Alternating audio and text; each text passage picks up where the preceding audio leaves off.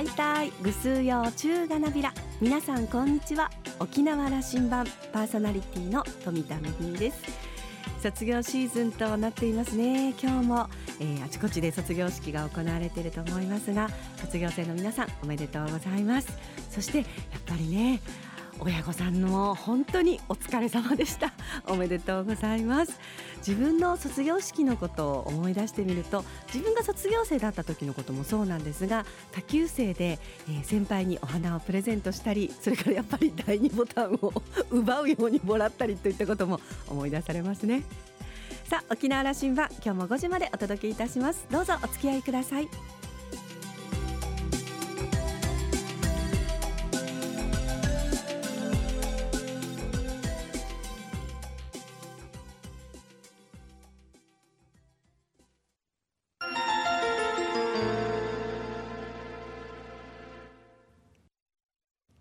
港のどこかにあると噂のコーラルラウンジ。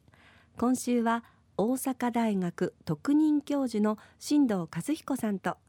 沖縄大学地域研究所特別研究員の島田克也さんのおしゃべりです。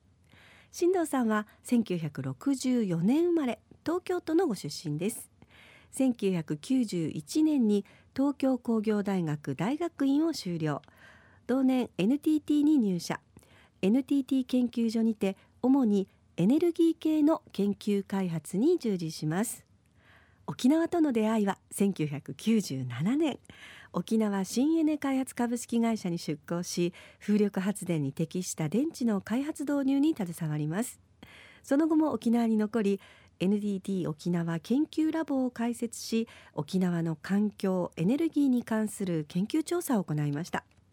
2000年に東京の NTT 研究所に戻り研究戦略部門のリーダーを歴任。昨年9月に NTT を退職し10月からは大阪大学の特任教授としてイノベーション創出やベンチャー企業を目指す学生たちの指導にあたっています。話題は沖縄と研究開発の親和性やエネルギー問題について。それではお二人のおしゃべりをどうぞ。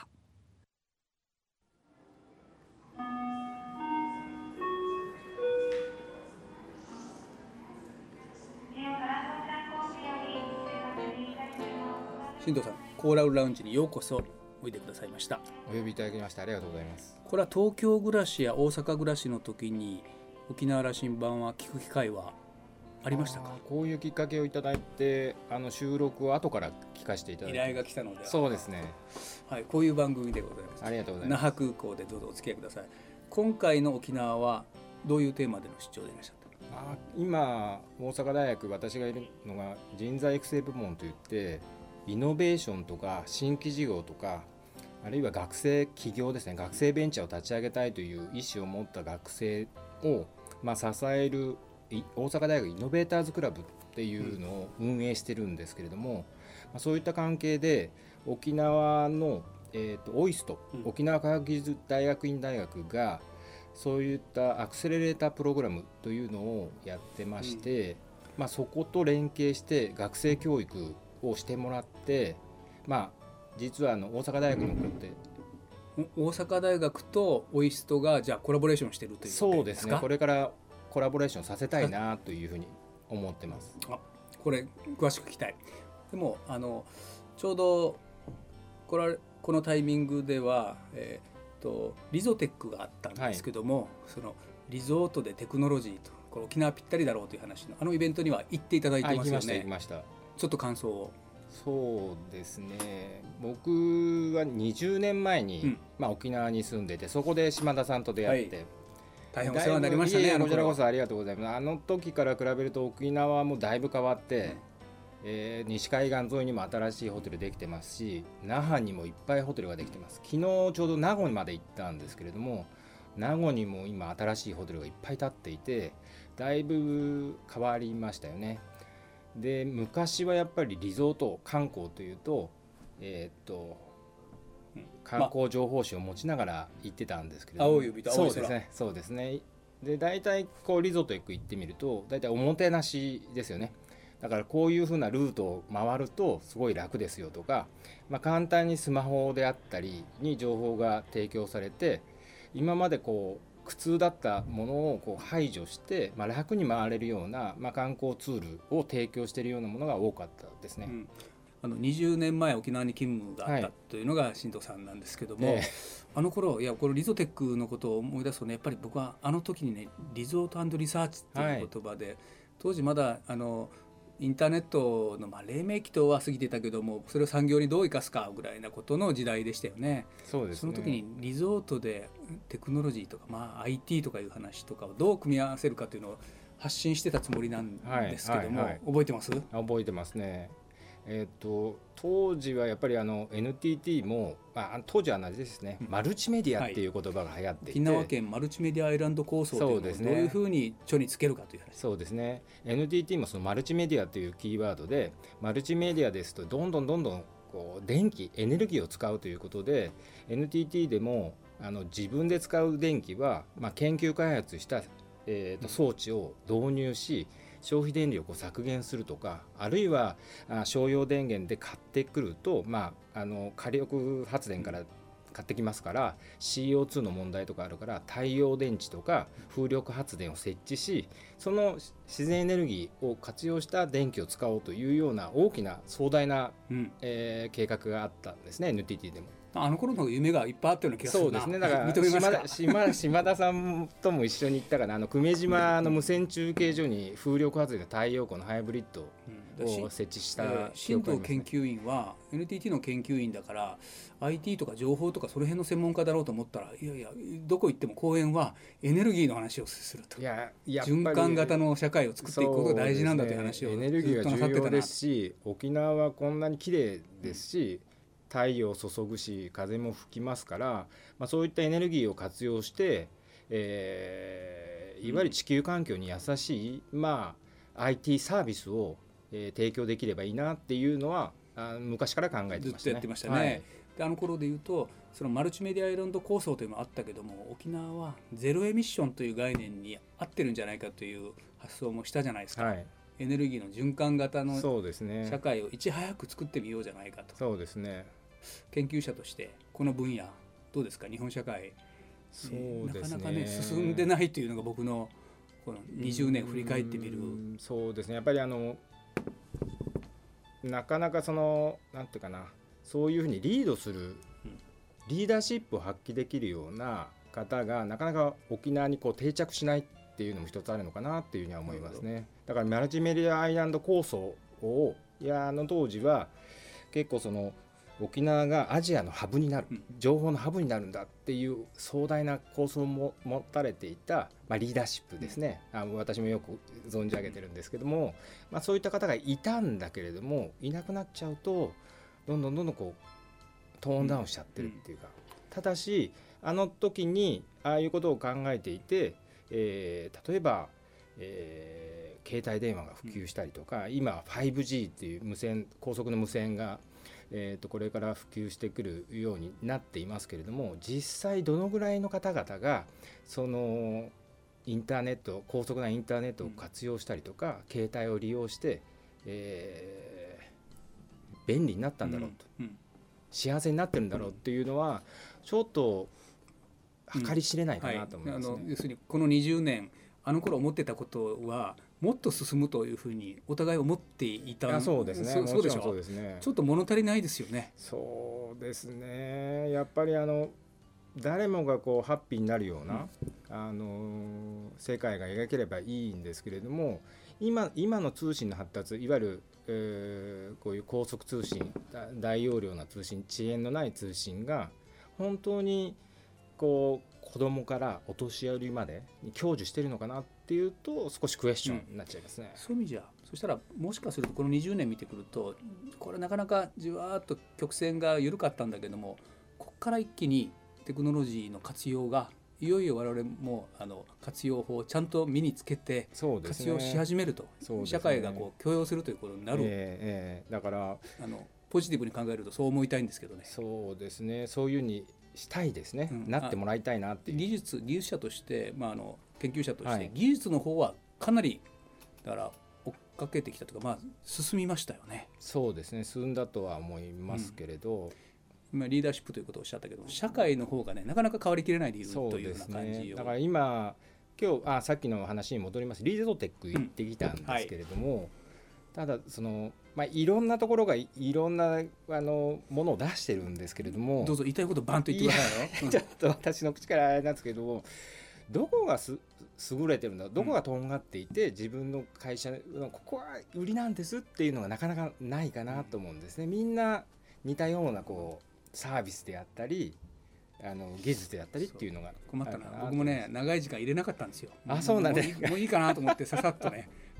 なんですね、いやこれから課題として。ただねあの親あれです。その20年前と比較する目をお互いが持ってるもんだから、はい、そのリゾテックということの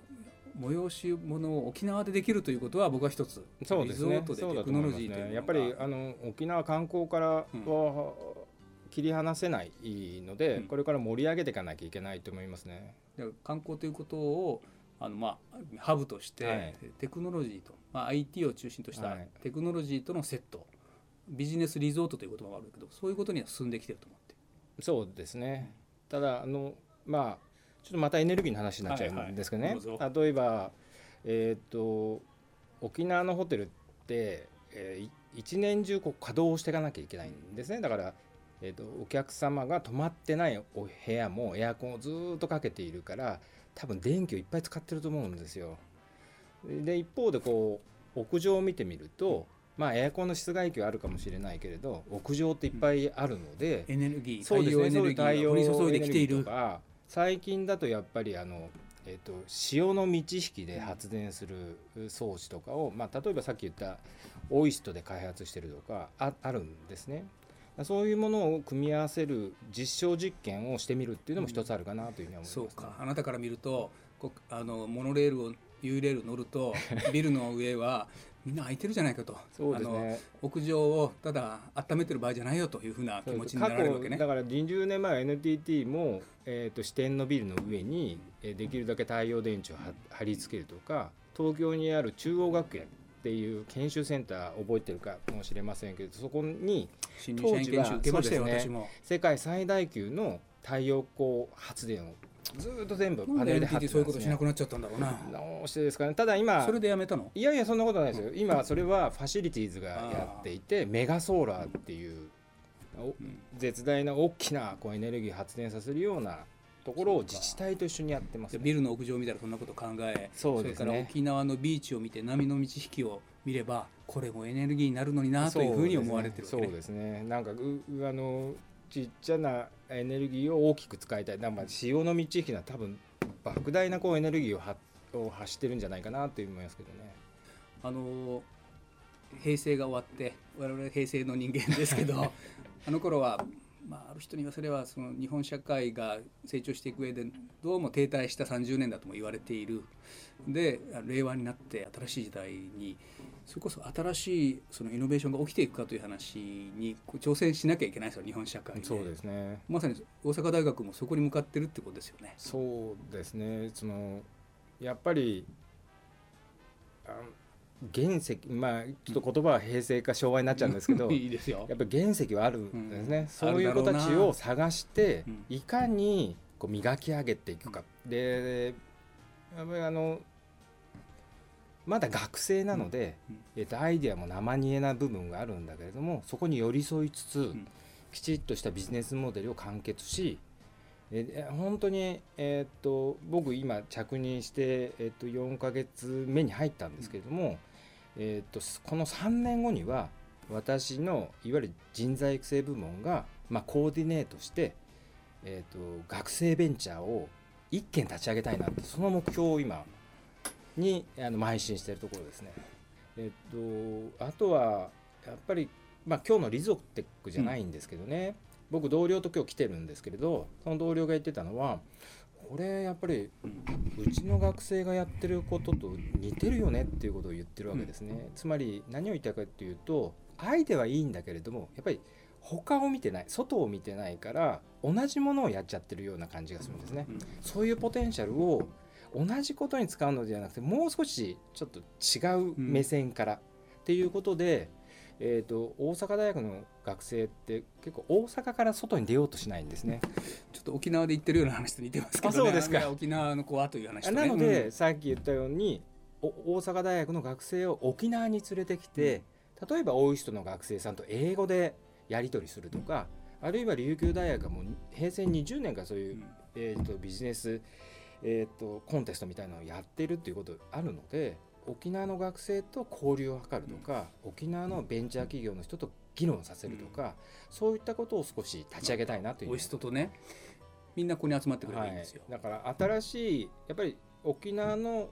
社会課題みたいなのを発見し、それをどういうふうに解決していくかっていうところにまさにアイディア学生のアイデアが必要でそれは沖縄の学生だけではできなくてそれこそ大阪大学の学生がこっちに来て一緒になってコラボレーションし、新しいサービスとか新しい技術を生むっていうのが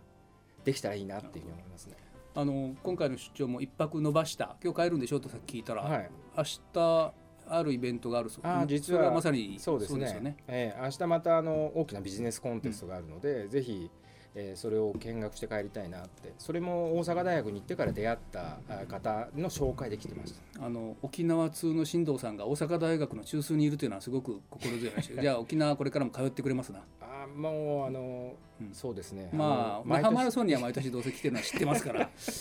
ところでに、えーと、二十数年沖縄と深い付き合いをしてもらってますけども、はい沖縄へのメッセージ沖縄への思いみたいなことを最後飛行機間もなくですからお願いします。そうですね。あのまあ僕は沖縄に住んでから住んでた時は20年前になるんですけれどもそれからやっぱりだいぶ変わってきてます。だから変わっていくところを沖縄の人も理解しながら一緒になって新しい沖縄を作っていくっていうようにしたらいいんじゃないかなと思いますね。いいところは残す。ただ、えーと、入ってくるも駒分ではなくて一緒になって新しいことを立ち上げていくんだっていうようなことを、えー、やるともっともっといい沖縄になるんじゃないかなっていうふうに思いますね。あの大阪大学へのあの華麗なる転身おめでとうございます。ありがとうこれからのご期待活躍期待しています。ありがとうございます。また呼んでください。気をつけて。沖縄との関わりも長い進藤さんさまざまなお話をしてくださいましたけれどもあの技術開発の分野ではいろんなことが進んだけれどもじゃあとは言ってもそれを社会がちゃんと活用しているのか一人一人が活用して生活が豊かになっているのかというところではまだまだこれは余白の部分がある、えー、伸びしろがあるというようなお話でした。それからねあの最近は、えー、華麗なる転身ということで、えー、大学の先生としてですね、えー、ベンチャー企業を目指す学生たちの指導にも当たっているということなんですがあの学生たちと接する中でもねいろんなアイデアがあっても外の人々と組んで新しい目線を得ることが、まあ、社会に対して例えばあの社会課題の発見であるとかその問題解決のアイデアなども、え、出てくるのではないかということでこれからもますます沖縄との関わり あの増えていきそうな感じじですね、えー、島田さんはお話を終えて新藤さんは毎年那覇マラソンに参加して、えー、連続完走中、えー、大変エネルギッシュな沖縄病の研究者です、えー、大阪大学と沖縄側がコラボレーションしたベンチャー企業起業してほしいなという願いも込められていました。今週のコーラルラウンジは大阪大学特任教授の新藤和彦さんと沖縄大学地域研究所特別研究員の島田克也さんのおしゃべりでした。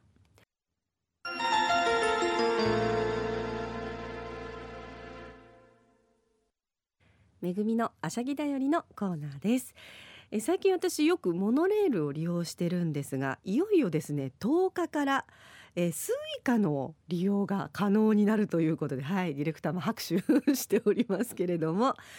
えー、沖縄都市モノレール全線で利用できるということで、あの、これまでの OKICA も実はあの使えなくなるわけではなくて引き続き利用は可能だということです。またあの一駅利用のお隣割引っていうのがあるんですけれどもこれは OKICA のみ、えー、利用可能ということでご注意をいただきたいなというふうに思います。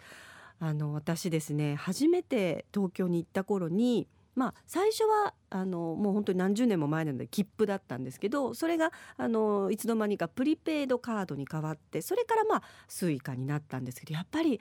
便利だなというふうに思ってます。でも最初の頃ですね Suica を持ち始めた頃よく分かんなくて あの切符入れる改札のとこにあるじゃないですか。あそこにカードを入れようとして当たり前なんですけど入らなくてピッとやることができなくてですねもう友達に Suica はあのカ,、ね、あのカードなんだからかざすんですよと言われて切符入れるところには入りませんということで改札で大爆笑された記憶があるんですけれどもでもそれからね、えー、本当に時を経てもう今ないとあの本当に不便だなと思うぐらいのあのことになってます。沖縄でもねあの普及するんじゃないかなというふうに思うんですけれどもただあのこのスイカなんですが、えーと沖縄で購入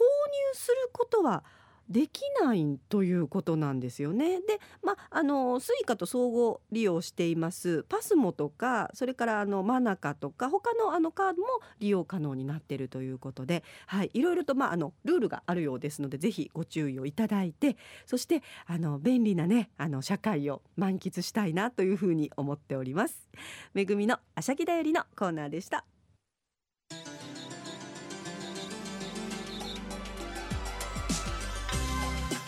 ラジオ沖縄ではラジコでの配信を行っています。スマートフォンやパソコンでリアルタイムでお聞きいただけるほか1週間の振り返り聴取も可能です。また沖縄羅針盤の過去の放送音源はポッドキャストでも配信しています。こちらはラジオ沖縄のホームページからアクセスしていつでもお楽しみいただけます。沖縄羅針盤のホームページでは番組情報の発信のほか私富田恵とコーラルラウンジ常連客の島田克也さんのフェイスブックへもリンクしておりますのでお時間のある時にぜひこちらもチェックしてみてください。沖縄羅針盤今週も最後までお付き合いいただきましてありがとうございました。そろそろお別れのお時間です。パーソナリティは富田恵でした。それではまた来週。